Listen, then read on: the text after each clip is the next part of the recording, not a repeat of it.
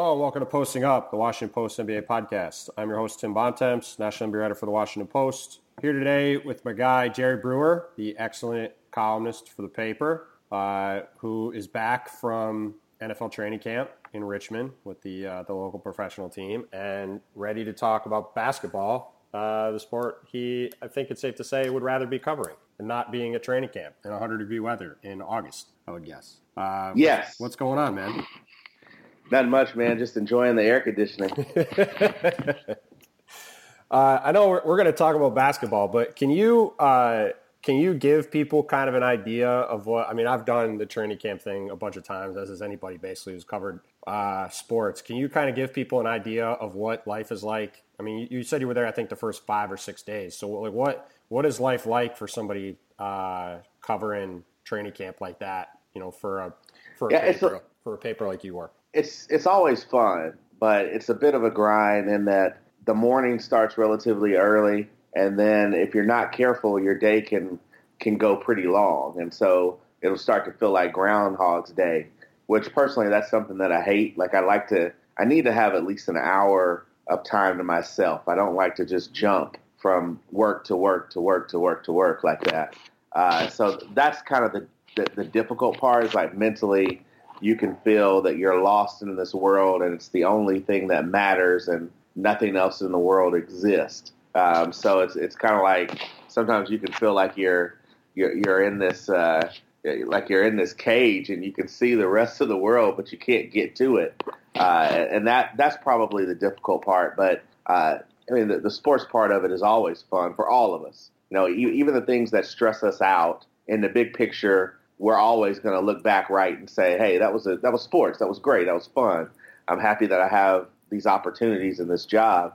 But kind of for for the Skins training camp, they do a, a walkthrough practice uh, for uh, from like 10:30 to 11:30. Then the players are available coming off the field uh, for about a half hour, um, and then they practice from three to five.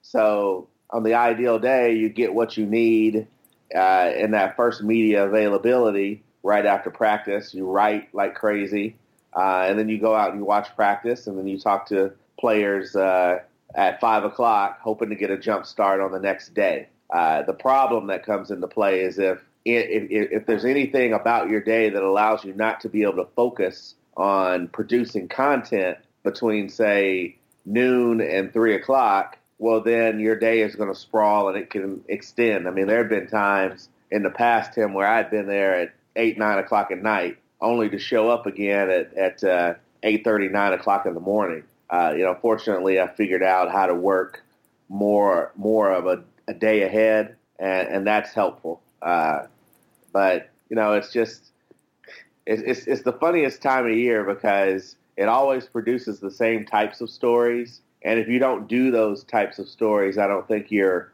fully vetting the team. Right. And it's a it's it's always optimistic, you know, in any sport, spring training, NBA training camp, NFL training camp, uh, fall camp for college football. It's all the same. Everyone is optimistic and they think they're going to be better than what they really are, but uh, and you just slowly kind of walk it through. You know, I, I I like being there at the beginning all the way to the end with a team because I just think you you get a feel of the nuance. You know, even though I'm a columnist and I bounce from sport to sport to sport, I don't feel like I'm any good unless I'm able to get that nuance of certain teams. And other people are better at just kind of parachuting in, doing what they do, and then rushing out. But I need to, to I need to have a feel uh, before I can write write a column. Yeah, no, I, I get that. I mean, it's tough. Um, it's tough trying to go from uh, thing to thing. You know, um, you know, it's not it's not easy. It's not easy to try to to go to cover you know every team in DC and still feel like you know what uh, what's going on.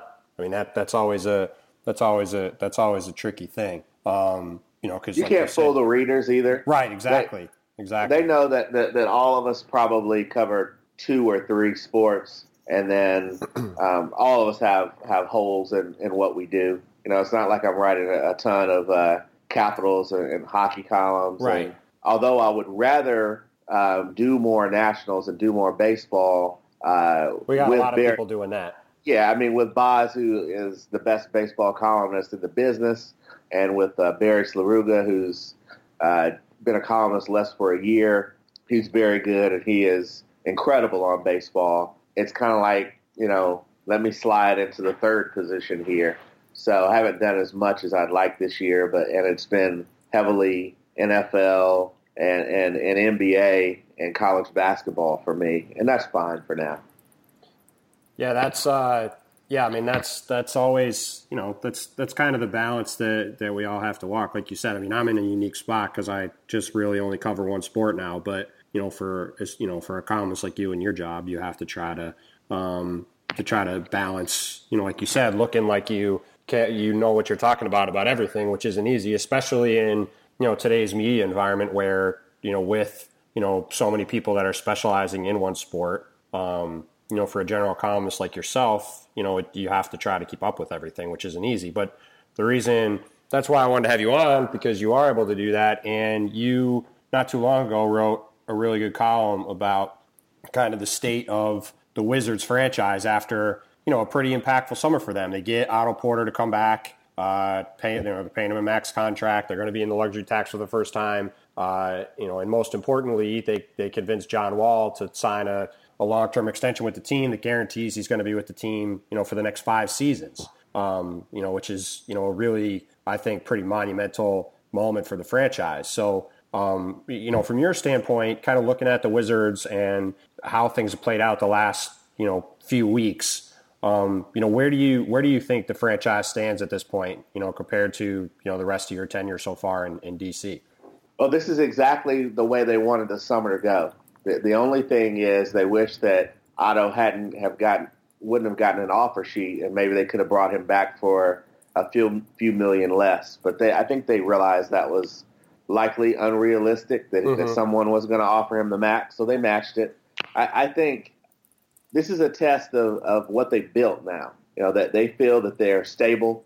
Uh, they think they have one of the more talented young teams in the NBA, and they think that they can only go up from here. They see 51 seasons for the next three, four, five years, and, and um, the next season is going to be interesting. It's either going to verify that or it's going to open up a hole that maybe those of us who are optimistic about the team don't see right now. Uh, and uh, more than anything, I think so much is going to be predicated on how they do in the postseason next year. Yep. Uh, you know, it, it's one thing to say, hey, we're a young team that's advanced to the second round three out of four years. If that becomes four out of five years, uh, that means that you're stuck. And people will start to say, you know, there's a ceiling on this team. This team is only so good. Uh, in the landscape of the East, is it possible for them to go to the Eastern Conference Finals and challenge for for a spot uh, in the finals? I'm not sure, but that's kind of the incremental improvement that I think people are going to want to see before they say, okay, you are verified in my skeptical mind as one of the best young teams in the league. And uh, if they if they do hit that wall, I think you're setting yourselves up for a very interesting summer of, of 2018 as they possibly try to make a move or two to get to the next level. Yeah, I mean, you kind of look you kind of look over the last um, the last three years, and it's been a real roller coaster for them, right? I mean, you know, you go back to 2015, and they're coming off making the second round of the playoffs or a second year in a row. They got you know young backcourt with John Wall and um, and Bradley Beal. Looks like they're really on the ascendancy. They're they're talking about trying to go get Kevin Durant in free agency. Um, the following year, they missed the playoffs completely. Uh, John Wall has surgery on both of his knees. Uh, the the franchise, you know, was kind of in disarray. They fire Randy Wittman. They hire Scott Brooks. Kevin doesn't even give him a meeting. Um, hmm. you know, they go splash a lot of cash in free agency on a, on a bunch of guys to try to round out their bench. It doesn't really work. Um, and then you you come to this season, and you know the Wizards are back exactly where they were two years ago. Uh, Otto Porter has a great year. Um, you know, they make the second round. They go seven games with the Celtics. Uh, you know, arguably should have won that series. Blew a couple games. They should have won probably in the first couple games. Um, you know, and then you know they get John to commit. They keep Otto. They go into the tax for the first time. Um, you know, it has been it has been really interesting to see kind of the ups and downs over the last couple of years. And like you said, next year does really feel like it's going to be a pivotal season for them. That's going to kind of, like you said, either validate that this franchise is one of the top four teams in the East and is going to be for a while, um, or is going to kind of have them go the other direction and have people start to go, well, wait a minute, what was the point of spending all this money if this team isn't even going to be, you know, one of the elite teams in a conference that doesn't really have any? And and and for me, I just you know my my thing is I think they did what what absolutely any other franchise would have done in this situation. You know, you double down on these guys because Otto and, and Bradley Beal are 24 years old and John is 26, about to turn 27. I mean, you're still talking about guys who are subprime players who've been highly productive. But uh, there is this probably because the Wizards, uh, once again, it's been 38 years since they won 50 games, and they've just been down for so long, either mediocre or bad, that people just don't want to buy into anything with them. And so there's been a lot of pessimism about uh, signing Otto Porter to a, a max deal. But I just think that's just the way they needed to do business. And, and I'm, uh, I'm, I don't feel like there's anything for this franchise. There's nothing wrong if they had a run. Uh, let's say they're they're four years into it, right? Let's say they extend it for four more years, and it's something like seven playoff appearances in eight years, and let's just say they're able to get to the conference finals one of those years. There's nothing wrong with a run of consistency like that. I mean, I think people uh, sometimes have these these unrealistic expectations that in that you're going to turn down this because it doesn't guarantee you a championship when you've been lucky just to win 40 games for most of the past four decades. So why do you want to say no to this? And I, and I and I, I look at at uh, the Dallas Mavericks, Tim. You know, mm-hmm. a, a franchise before pre Mark Cuban. You know, they, they had they had winning times, and then they had really down times. Uh, and what they have been able to do under Cuban is they just kept on knocking on the door. Yep. Good teams, you know, obviously having Dirk for all these years has been huge for them. Uh, they had a long, consistent run of making the playoffs that ended last year. And then what happened in, in 2011? They break through and they're able to beat the Heatles before they really became the Heatles, and they won a championship. And sometimes people don't want to put in that work, but I think if you're looking for a Wizards franchise that is not going to attract mega, mega free agents consistently, I think there's nothing wrong with that road. You know, maybe this era puts you in a position moving forward to where you're more and more relevant. And then all of a sudden, when you get your opportunity, you take advantage of it. But I look at the Atlanta Hawks as well. I mean, you're talking about a franchise that has made the postseason for a decade straight. And they, uh, they were really reluctant to, to kind of blow this up, let Paul Millsap go, uh, you know, let Al lose Al Horford, all of that, um, and rebuild because they know how hard it is. But for an Atlanta franchise that had been down for so long or mediocre for so long, there's great value in what they were able to do making the playoffs for nine, ten years in a row.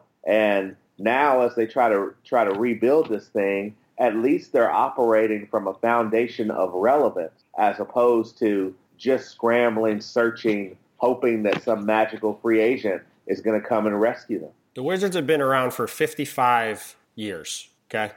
Uh, going back to when they were the Chicago Packers in 1961. Um, you know, so this is a franchise that's that's been around for for most of the history of the NBA. Mm-hmm. Uh, they they have made the playoffs in a total of about half of those seasons, and in the last uh, 30 years, or really, I guess 29 years, going back to the 87, 80, the 88, 89 season, they made the playoffs eight times. So if if they made the playoffs seven out, if they make the playoffs the next four years, well, let's say they make the playoffs every year, John's of extension, right? Let's let's say they make it the next five, right? Yep. And they go eight out of nine years uh, uh-huh. making the playoffs. The 25 years before that run started, they made the playoffs five times. so, like, you know, I, again, this you you said it well before. I, I, think in the in the era we live in now, um, you know, it's kind of the in vogue thing. You know, there's some writers who like to to write a lot about how teams just got to blow it up. You just got to blow this up and start over, and you gotta you gotta just you know you got to rebuild because you don't have a chance to win a championship. That's kind of like the the in vogue thing to write, right? That you need to you need to punt and start over. It's like, Yep. well, everybody can't punt, and Uh-huh. you look at a team, you know, like you know where I'm living now, the Golden State Warriors, and they were essentially the Washington Wizards for you know basically the last you know for the last 30 years. I mean, they're a team that you know up until 2013 they had made the playoffs once in 20 years, Yep. and that was that was the year when they, they had the We Believe team, and they had made the playoffs you know a grand total of six times in 35 years uh, since the mid 70s, like the Warriors when they they won their one championship, or like the like the like the Wizards. I mean, so so that was a team that was a laughing stock. I mean, people forget that now because um, because of the run they've had lately. But I mean, from 1995 until 2012, the most wins. You know, they had 48 wins in one season, and they had 42 wins the season before. That was the only two seasons they were over 500 in almost 20 years. Yep. and they slowly built a competent team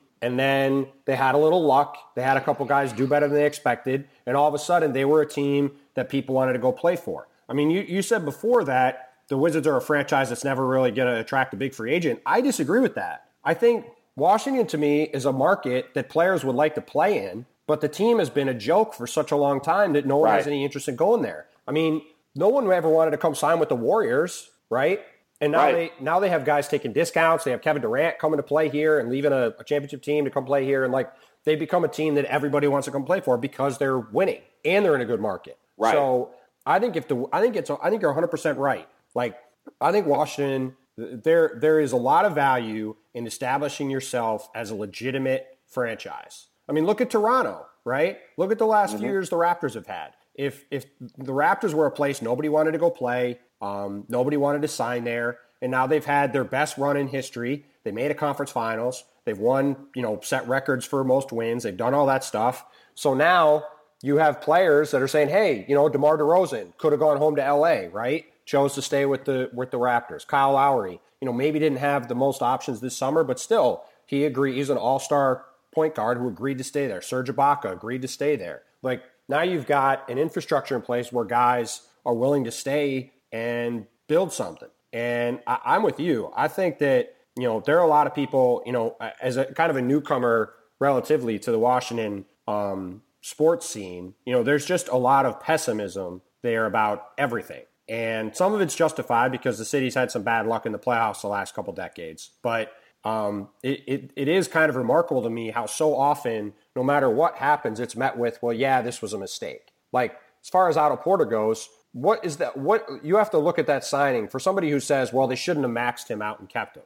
Okay, well, if the if the Wizards didn't max out Otto Porter and keep him, like once he got the offer sheet from Brooklyn, what are they going to do to replace him? Exactly. They had no avenue to replace him. So you either The have best Otto, thing they could have done was was what if you lost him, you're probably bringing back Bojan Bogdanovic, who is is not a great he's an inferior starting three. Yeah, he's an inferior player. Nice Inferior player, but an player. inferior player. and then you're gonna you'd probably use so that would have cost you know uh, what did he he signed for what Signed he million dollars for I think ten million plus a partial guarantee. So that's I mean it's ten million plus you probably use your mid level exception. plus you'd use your full mid level exception. So Yep. we're talking let's say uh, that's that's let's just say that's nineteen million Let's say they got the best case scenario they could have got, which is CJ Miles for I think I think he signed for three years for the full mid level. Yeah. So you you look at that and you're like that, that, that that's not that's not going to help you. That's not going to get you to the next level. It's certainly Uh, not a it's and you can argue maybe that it's about as good, but you certainly can't argue that it's a miles better option. No. as opposed to keeping your your 24 year old start you know starting small forward who already fits with your team is very happy to play alongside those guys and And here- and, and fits with what you're trying to do. And here's the other thing: you don't get John Wall to commit uh, and sign a supermax if you did that. He'd look at you and he'd say, "Well, we're just not willing to spend the money to keep our own players, let alone uh, go out and, and be creative to to add another star to the mix." You know, I mean, let's not forget this summer started with this this pipe dream of Paul George possibly being traded here if you could convince Indiana to take Otto, and, and, and John was active in that. Um, people misinterpreted it as John as John meaning something negative to Otto Porter. He didn't mean that. He's just trying to get another All Star. He's a great two way player. Yeah. Uh, even Otto admitted, you know, hey, I I can't fault them for having conversations about that. He's Paul George. So anyway, the summer starts there. Yep. It couldn't start there and then and then it end with C.J. Miles, and that just would have been ridiculous. And, Yep. uh, you know, you talk to anybody else around the league about Otto Porter, no one is going to call him a superstar, but everybody would love to have Otto Porter on their team. Right. So the guy, Right. the guy is a decent. He's a decent defensive player, but he's a he, he tries hard on that end of the floor. Uh, he does all the little things. He's, a, really he's a wing player. That, he's a wing player that plays defense and hits threes, and Yep. there are none of them in the league. I mean, look, if if you put in a vacuum, what is Otto Porter's value just in a vacuum, right? If you could sign him to like the logical, reasonable number, it's probably somewhere between sixteen or seventeen and twenty million dollars. Yeah, sure. So okay, he let's say he let's say in a, a neutral market he signs for four for eighty because he's a young player, which is probably fairly reasonable. Well, Sure. okay, so the Wizards paid four million dollars a year more for him. Like that's fine. And the market told you that you had to do it. That's right. That's So right. it wasn't like they just magically decided, hey, we want to pay this guy more than any of you imagined that we would. The market said, you know what, to keep him, this uh, this restricted free agent, to keep him, you have to match $106.5 million. So that's about as fair of a deal as, as you're going to get in the NBA. Yep. The market told you that's what you had to do. That's what you did. You're able to retain your third best player, and then you move on. And, and uh, again, he's the kind of guy who's going to get better. You know, he, he's he's been in DC for the past what six years, going back to his time at Georgetown. That's all he's done is just gradually improve his game. Uh, he's not someone who is going to spend a ridiculous amount of time in the club. He's not someone who is going to be uh, get lazy because he got the money. Uh, he is he's going to get better, just like Bradley Beal got better after he signed his max deal, just like John Wall got better after he signed his max deal. Yep. And look, like again, I was at the award show in late June and talked to talked to John about what his decision making process on his extension was going to be, and he said, "Here's what he said: I just want to kind of see what they do throughout free agency, talk to my family, my agency, and my managers, and see what we want to do. I def- it's definitely a place I want to be. I've just got to make sure things are going in the right direction and make sure we're building a team the way we want to be, and not get locked into a situation where you might not feel comfortable. Like, look."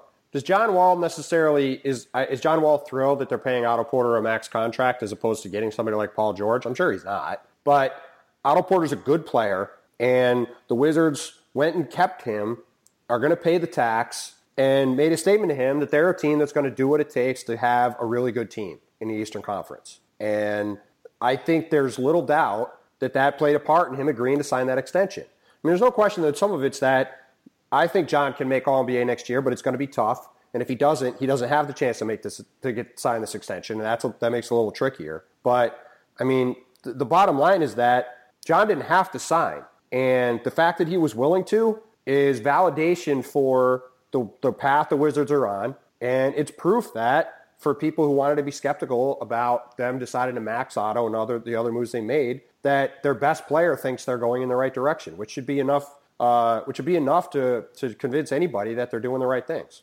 Yes, yes. And so I think people look at this as they often look at it just flatly and say, all right, they made this big commitment. This is all the Wizards are going to be or can be for the next five years, which is not true. There's always going to be movement. I think that Otto Porter's uh, contract, his max deal, is a real key to having options moving forward. I mean, you, you uh, it's it's you know it, it's kind of funny how it's a four year deal and you know a, a- four year deal uh, gets a lot more manageable very quickly. You know, you look at it as this massive deal that you can't get out from under. I don't agree with that. I think that it, it, it's one you know a year from now uh, when when he doesn't have his no trade. I mean, we're talking he's going to have three years and The last year's However- option.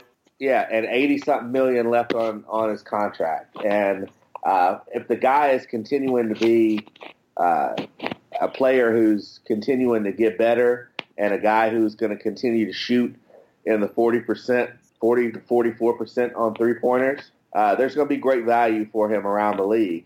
And if you're continuing to win at a high level, his value is going to shoot up even more. So I don't think it's out of the realm of possibility that by retaining him, uh, an opportunity might sprout in which you're able to bring an established all star here for him. And let's not count out the fact that uh, who knows how much better he's going to get. I mean, on he's not going to average 23 points a game on this team, but uh, you know, I mean, it's not out of the realm of, of possibility for him to average 17 points, seven and a half rebounds, in addition to being the guy who plays defense and does all the little things that helps that helps them win. And and he doesn't need the ball. You don't have to. It, it doesn't change having him on the floor. Doesn't change Bradley Beal's game. It doesn't change John Wall's game. Uh, whether he's going to get 12 shots or whether it's a game in which he gets 18, 19 shots, uh, Otto Porter is going to be fine. And uh, there's a tremendous value in a guy who has that level of talent, who is that unselfish about the way that he plays. Yeah, no, it's it's re- it's it's really true.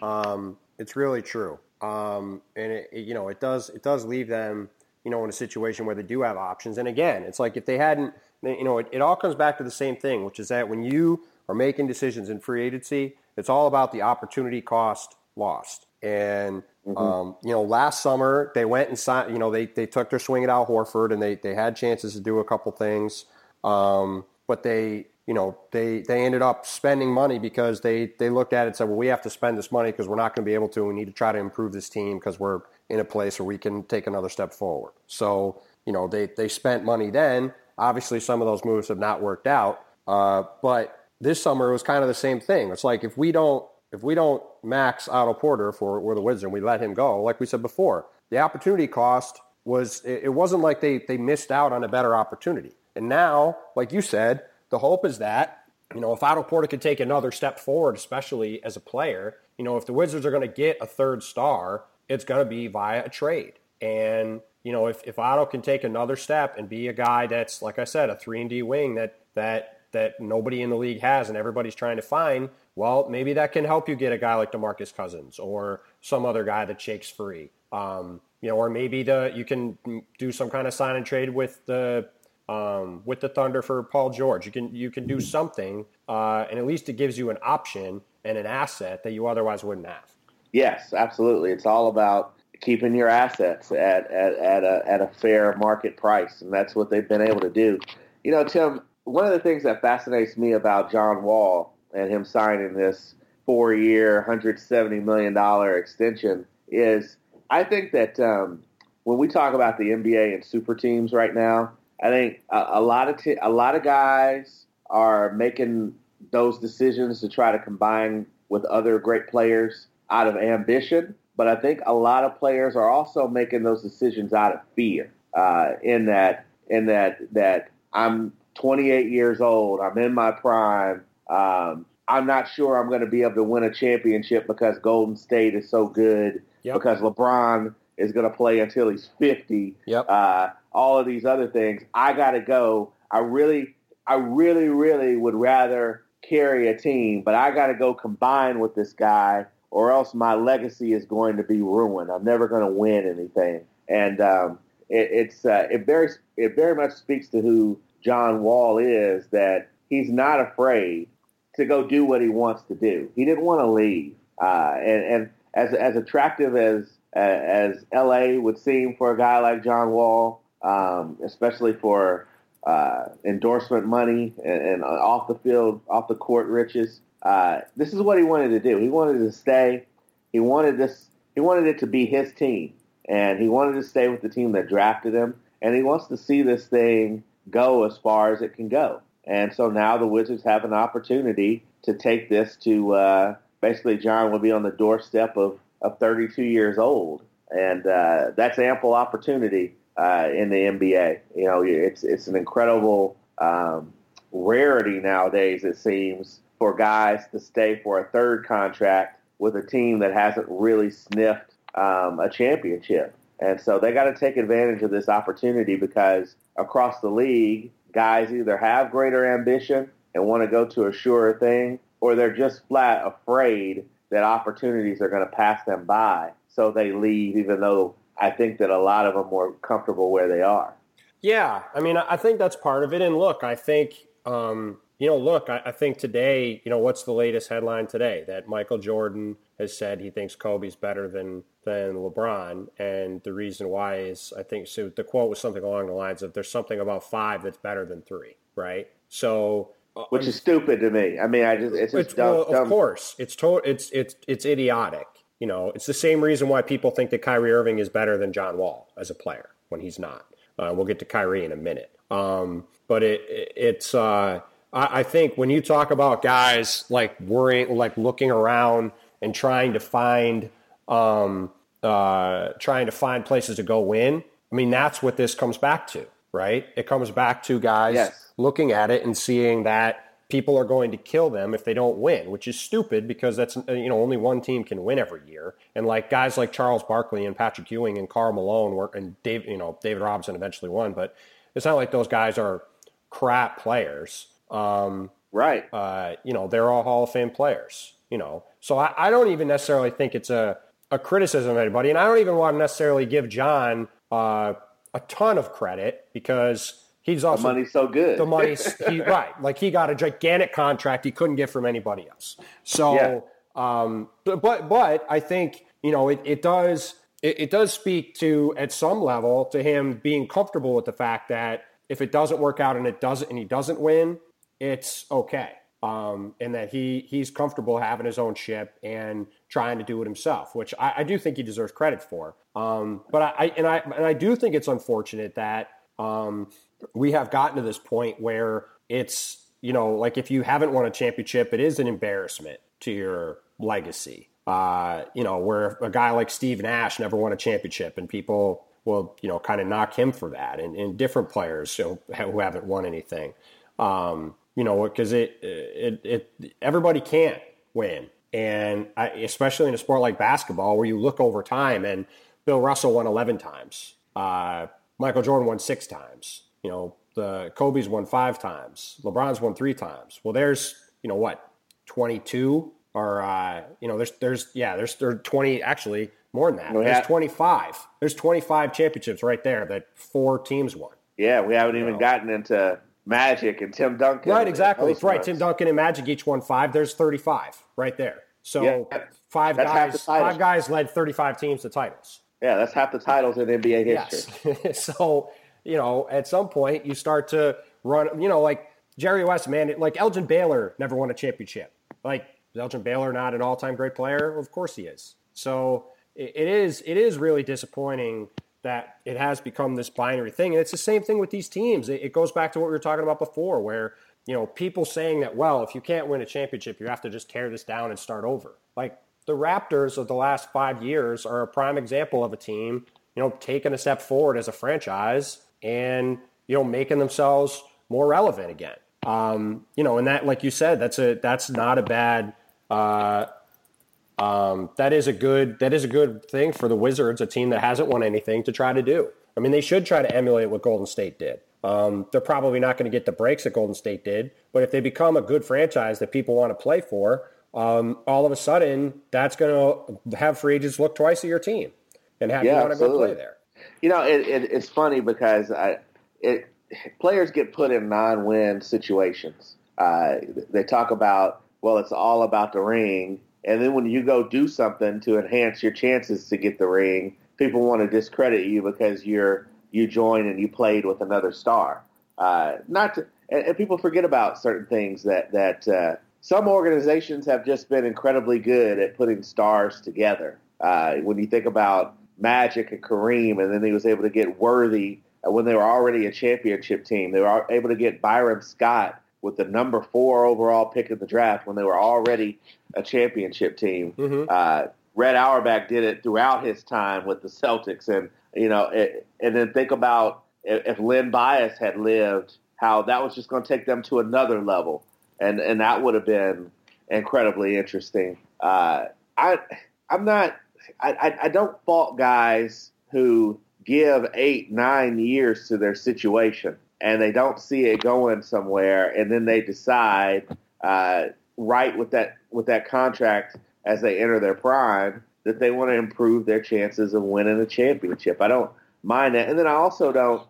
Uh, it was very interesting to, to, watch the finals this year, and um, people act like like they hadn't seen Kevin Durant do these things before. You know, right. I mean, right maybe you saw him take his defense to another level because he has. He didn't even uh, do that because he played even better defense, I think, last year against the Warriors when he was against the, the Warriors. Yeah, but you know, I mean, maybe maybe just because he was able to like get some real key stops against LeBron, right? Maybe that impresses you. But this is the same Kevin Durant that we've seen since like his third year in the NBA. Yep. And uh, for some people, they're just like who who had automatically just had this really flat opinion of, oh, he's joining Steph Curry's team. He comes out, he shows out in the finals, he's the MVP, and then now that just it validates him to some people. Yep. And then the, and then to others, you know, they look at the guy and he had one of the better finals of the past 25 years, and they're still saying, oh, well, you just joined the Warriors. It must be a lot easier for him. Yep. It's just that Kevin Durant was given that stage and he was able to show you exactly who he is. And that's why he went there. But I mean, my respect for him did not go up or down. Um, I've always thought he's he, at the end of his run, he's going to be in that conversation of one of the top 15 players of all time, bare minimum. And uh, you know, it was good to see him. Good to see him uh, really take control on the stage. But I had no doubt that that was what he was going to do. Yeah, no, totally, totally agree. Um, totally agree. So before before we go, let's let's talk a little bit about Kyrie since we brought it up before. Um, you know, I, we've talked a little bit about this off the pod, but what what is your kind of uh, general um, what's kind of your general take on on this whole this whole Kyrie situation at the moment? Well, I think uh, I think Kyrie is um, one of the most overrated superstar names in the in the NBA. I don't think he's a superstar as far as performance, but I think when you when you take into account how well his shoes sell and just how people are so mesmerized with his ability to dribble and get buckets. Stealing uh, my column idea. you, you know, but but but I just I, I don't, and I think that's what's complicating matters. That the real real basketball people who are are looking at this and they're going to have to make a significant trade investment, lose significant assets for this guy I think they're looking at him and they're just saying, you know, he is he is a dynamic scorer and offensive weapon, but as an overall basketball player, um, and yes, he can help us sell some tickets, but as an overall basketball player, he's not going to help you win as much as say about 20 other guys in the NBA that I could name off of the top of my head. And that's the complicating factor with Kyrie Irving. His stardom outweighs his actual basketball impact. And so, how do you make a trade? Because the Cleveland is like, this guy is a big time star. You can sell him, you can put him on billboards, and he is going to mesmerize you. We want a deal like he's a top 10 player in the league. And I think other teams are saying, you know, he's an all star, he's a flashy guy. He made a, you know, he made big plays in the NBA Finals, made the big shot had 40 point game in the NBA Finals, but he is just not a foundational piece that we feel is just going to elevate our franchise. And um, at the end of the day, uh, Cleveland is going to have to settle on, on the kind of trade they can get if they want, uh, if they truly do want to trade him. And um, I, I just I think it's going to be a really really complicated and ugly thing to try to make a deal work. I don't think he's going to get traded and and the reason why goes to what you just said. I, I think you can remove one of, and I think Kyrie is the most overrated player in the NBA. Um, I think he's a very good player. Uh, you can maybe even argue he's a great player because uh, his offensive skills, you know, being able to score are so dynamic um, as he proved, you know, making you know the, one of the biggest shots in NBA history in Game Seven of the Finals two years ago, and his ability to just score on anybody at any time. He had that huge game uh, when LeBron fouled out of Game Four of the Eastern Conference Finals this year against Boston. Um, you know, he he he's a terrific player. Uh, however, Um, you know, he also, uh, while I think he is the most overrated player in the league, probably, he also, I think, is arguably the single best player to play next to LeBron James because his skill set uh, as basically a six foot tall shooting guard perfectly aligns with the way LeBron likes to play with the ball in his hands all the time. Um, and it, it, it, allows him to excel in a role that is difficult to play. And frankly, I, I think he, um, I think he has, you know, played it to a level that, um, I think he's played it to a level that, uh, that, you know, really nobody else ever has, including Dwyane Wade. I mean, I think you can really argue that that Kyrie is the best sidekick that um, that LeBron has had. So, you know, I think to your point, it makes trading him exceedingly difficult because uh, you have a team that needs to win now and also needs to try to get real return in a trade for a guy that is really difficult to peg his value because uh, if you're trading for him, it's more for the financial and business side of things um, and the way he can really impact the team than for necessarily what he's going to do on the court. So mm-hmm. how much how much of are you going to be willing to give up for that? I mean, it's a really it's a really interesting um, it's a really interesting dynamic, and that that to me is why I don't think he is going to end up. Um, that's why I don't think he's going to wind up getting traded at all because I, ju- I just think the, the the, the the difficulties in trying to move him are going to make it um, are going to make it a lot harder than people think to actually find a trade that makes sense for everybody. It seems that Kyrie is willing to make this as messy as it needs to be uh, with, with, these rumors that he that, that, that they can't get a hold of him, that he's not answering or turning their calls, um, and, and, some of the, the, the, back and forth between his camp and LeBron's camp, uh, the things that, that, that he's trying to spread. It seems like he's trying to make this so ugly that Cleveland doesn't have another choice. If I were the Cavs, quite honestly, I would call his bluff and I would just bring this thing back. And uh, um, I think it, it, could take most of the first half of the season for those guys to, to get back on the same page. But at the end of the day, LeBron is 33 years old, and he's not going to waste an opportunity to chase a chop title.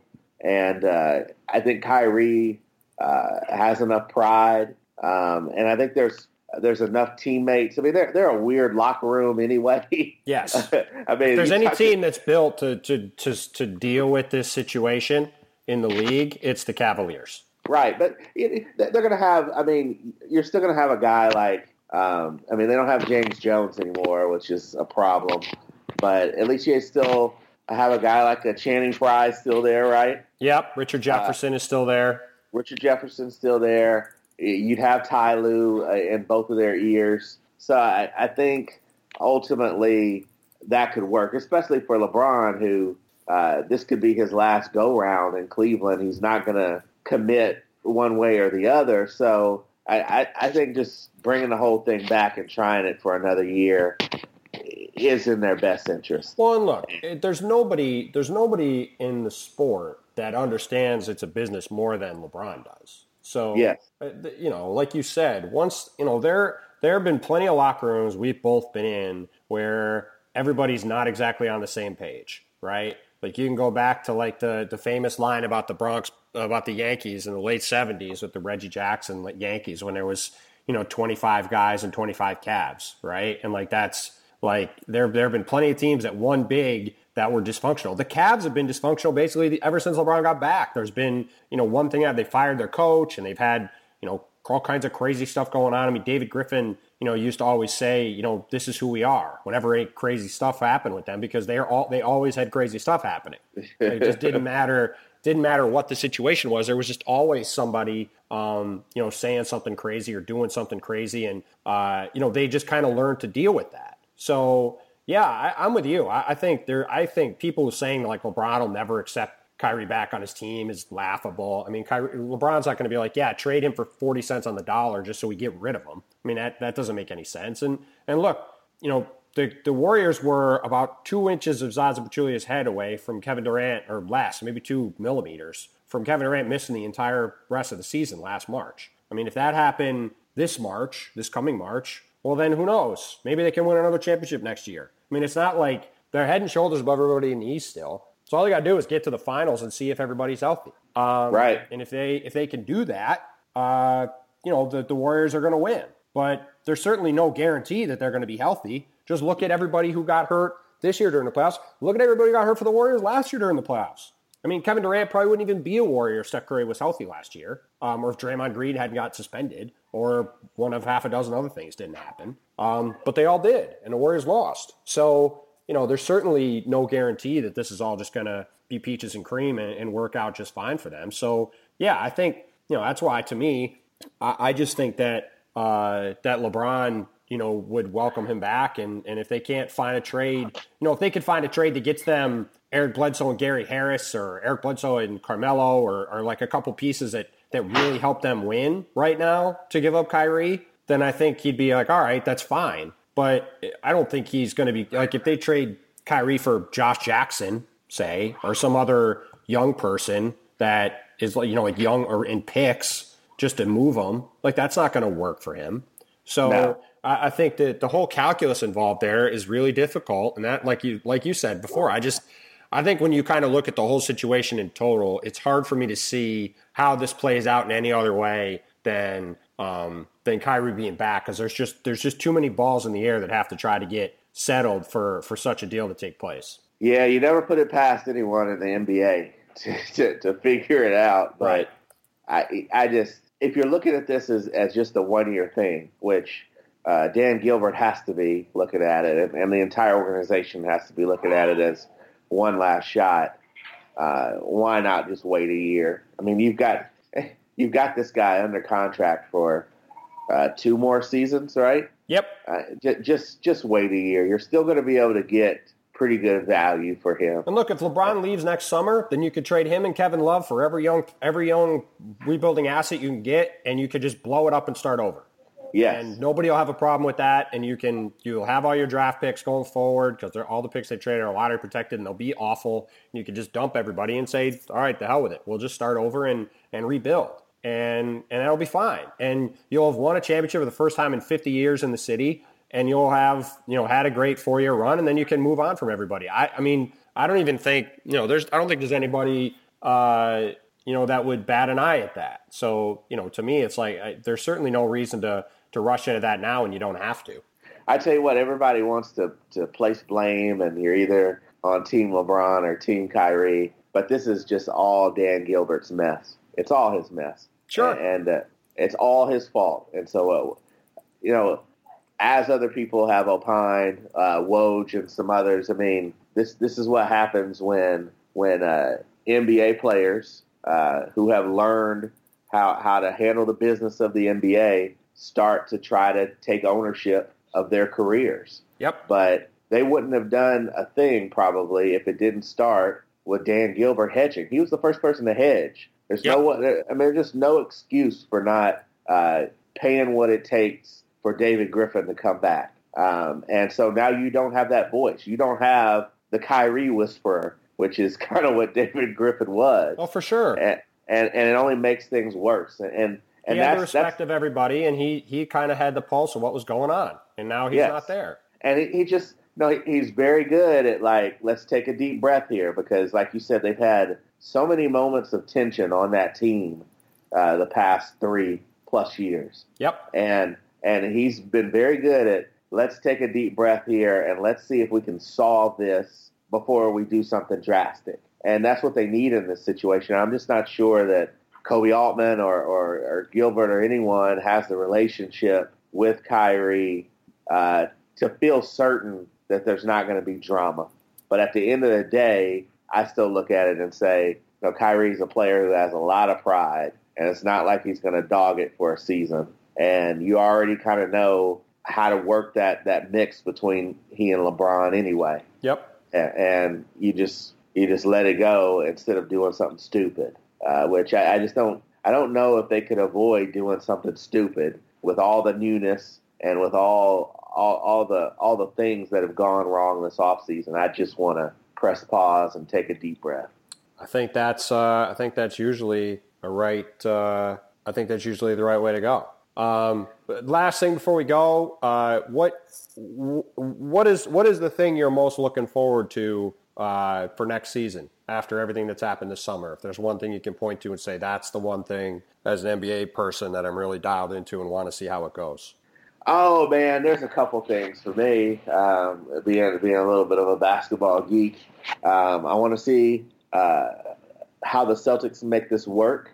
Um, uh, Gordon Hayward's a, a, dy- really good dynamic player, but losing Avery Bradley, uh, th- their mix, their mix has changed. Um, I still think that if they could have gotten away with, with trading Jae Crowder, that it just would and, and retained Bradley, they, it just would have made this situation feel a little more secure. I'm still, I wonder if they're going to be just this offensively dynamic team that really can't guard any great perimeter guys anymore. We'll see. Um, James Harden and Chris Paul. Uh, now James has an adult who is a star on his level who's going to hold him in check because that's the way Chris Paul is. And how is that going to work? Like I, am not worried about um, those two guys sharing the basketball uh, as much as just Chris Paul is not going to stand for a lot of BS, and James has been able to do whatever James wants to do. And so, how is that going to work when when Chris Paul calls him out on something? Mm-hmm. Uh, and, and how do you manage that? I think D'Antoni is creative enough of an offensive mind. I think because Chris is is uh, an older player um, now, that that shrinking his minutes, you know, getting him 15 minutes a game off the court is good. So if he's only going to play 33, 34 minutes, you're still going to have times where where you can change your rotation enough where James can dominate the ball when Chris is off the floor. So I'm not worried about the basketball end as much as I'm just worried about um, uh, CP is, uh, is I don't want to call him abusive, um, but he is. I mean, he is just a, a really a really hard leader. He's a leader, but he just he's really he's really hard on his teammates, mm-hmm. and uh, and he doesn't care if you ask Blake Griffin. He doesn't care if you're a mega star, and so you know, how is that all going to really work? Um, that's a huge question for me. And then the last thing, which I, I I'm fascinated with, just as a basketball fan, is I want to see Anthony Davis and DeMarcus Cousins for a full year and just see how that works because it just it runs so different than what everyone else is doing in the NBA. And uh, we can we can look at like how successful Memphis was. Um, with, with playing two true post players together mm-hmm. uh, in Gasol and, and Zach Randolph. But Davis and DeMarcus are a totally different mix. And they're also just extraordinarily dominant on the offensive end. And if you look at the 17 games they played together, uh, neither one, uh, DeMarcus averaged about 24 and 12, and I think Anthony Davis averaged about 28 and 10. Uh, they're they both can score together um, because both of them can step outside. DeMarcus can step way outside, and Anthony kind of scores from all over the floor. And it's really interesting to see how all that comes together. They still don't have ideal talent around those guys. Um, and how in the world is it going to work if you play Rondo and uh, Holiday together? Um, they don't have they they don't have just the, the lights out small forward uh, shooter um, and just how all that's going to work. Like it, it, could come together, and they could be, you know, a four, five seed in the West, even, or it could just be a disaster. And uh, all of a sudden, it's a disaster. Cousins leaves in free agency, and Anthony wants out. But it just feels like this is just a for the Pelicans. This is a defining moment uh, during this era in which they had Anthony Davis, and I'm just fascinated in how two big men can function in this in this era of basketball, um, and, and and how you can make them thrive. Not sure Alvin Gentry is going to be creative enough to make it work, but I hope so because I like Alvin Gentry. Yeah, me too. And I, I think that whole situation is going to be fascinating. You have Rajon Rondo there with Jrue Holiday as your starting backcourt, which is going to be uh, fascinating. I mean, there, there's a lot of there's a lot of elements there. I agree with you on the other things. Uh, the one thing that we yeah, didn't mention that I'll point out is uh, I'm just very curious to see how this whole experiment with the Lakers goes. Um, how does Lonzo yeah. Ball do? Does Brandon Ingram take another step? Uh, you know, there's going to be all kinds of rumors around that team all season about you know potential future free agents, whether it's Russell Westbrook and James and uh, Paul George or LeBron or uh, you know Demarcus. Con- I mean, there'll be there'll be a lot of talk about a lot of guys, and it will be uh, to me just really interesting to see how the Lakers handle that, how Magic Johnson handles that, how Lonzo Ball handles that. Uh, can Brandon Ingram take that step that that a lot of people there like to think he can um, and become a really interesting player? Or is he just going to be kind of an Otto Porter type that's a nice player uh, that isn't a huge difference maker, um, which I think would really set the Lakers back quite a bit in terms of their overall ceiling as a franchise moving forward. I mean, there's a lot of there's a lot of things um, there's a lot of things in in play there. So um, it, it, will be to me uh, really interesting to see what happens there. But but I, I'm with you, you know, specifically on the Pelicans. I, I think you know that's got a chance to be maybe the most interesting team in the league this year, both you know because of the the, the impending uncertainty about the future with Demarcus, and if if they struggle, um, you know, will Demarcus want to leave as in a trade in this in before the deadline? Uh, you know, do they um, you know do they do they really have success and maybe convince him to stay? Um, you know, there, there's a lot of there's a lot of interesting stuff at play there, and I'm really fascinated to see what happens with the Thunder too, with Paul George and Russell Westbrook.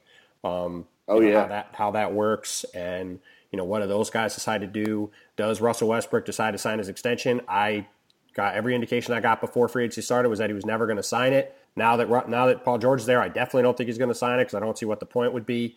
Um, so you know, I think that you know, chances are, you know, they'll probably both go into free agency next summer, and who knows what happens then. But um, it's going to be uh, it's going to be really fascinating to me to see what happens there. It, it should just be a great year for the league. Um, I'm pretty I'm pretty fired up. Um, I'm pretty fired up for the season ahead because there's just a ton of uh, really interesting stories and really interesting teams, and um, you know, I think it's going to be you know very very interesting to see how a lot of this stuff shakes out. You fired up for a basketball season? I know, right? Never happens. Never happens. Uh, are you? Um, well, th- thanks for stopping by, man. Are you writing about anything? Um, are you waiting about anything besides the, the local football team for a while? are you pretty well locked in on them for, for the next few several weeks? Well, I'm locked in on them, but uh, I'm waiting for the Wizards at some point are going to announce uh, Wall Supermax and, and, and, make a big deal out of it, which they should. Mm-hmm. And uh, I'd like to spend some time with with, Wall and uh, right in the moment, and then maybe maybe even I can can spend a little bit of time before a significant amount of time with him before uh, before training camp um, and write a bigger piece. That's an aspiration that I have. I'll do some some Maryland football and and uh, so, some other college football. Um, and you know just kind of check in on everything that's going on locally. I'd like to to still get a get a get a couple baseball columns in before the end of the year. So that's what that's what my fall is looking like. You'll have plenty to do. Is the short answer. Yes, sir. You'll have plenty to do. Well, thanks for uh, thanks for taking a minute to, to, get away from football for a bit to do this, and uh, and we'll catch up with you soon. All right, anytime, man. All right, thanks again to Jerry for coming on the podcast. Really appreciate it. I always love his work, and he's a great. He's as good of a dude as he is a writer. So, um, really fun to work with him. So, thanks to him for coming on. You could follow him uh, on Twitter at Jerry Brewer. Uh, follow his work there, and as well as, of course, in the uh, in the Washington Post um, and on our website. You can find me on Twitter at Tim Bontemps. You can find me on Facebook at Tim Bontemps NBA. Uh, please, you know, find the podcast wherever you can get it, whether it's on uh, iTunes or Stitcher or wherever else and give us a rating and review. Uh, hopefully, five stars. Really appreciate it. Um, you can follow. You can please uh, uh subscribe to my newsletter, the Monday Morning Post Up. Uh, you could find that. You know, I tweet it out every week. There's also a link in my Twitter profile, but. If you if you would be interested in signing up for that, which is a weekly roundup of everything that's going on in the NBA, even during the summer now that things are quieting down in August, we'll have one every week for you. Um, in order to do that, uh, go to uh, wapo.st slash postup newsletter. That's wapo.st slash postup newsletter. Uh, thanks to Glenn Yoder in the Western States for the theme music for the podcast. As always, that's really appreciated. Um, thanks, you know, and thanks as always for listening to everybody. Uh, probably won't be back with a podcast Friday. Hope to be back with one Monday or Tuesday, and then have one or two a week here for the next few weeks on uh, as we kind of roll through the summer. But Um, with that, thanks again, as always, for stopping by, and we'll talk to you again soon.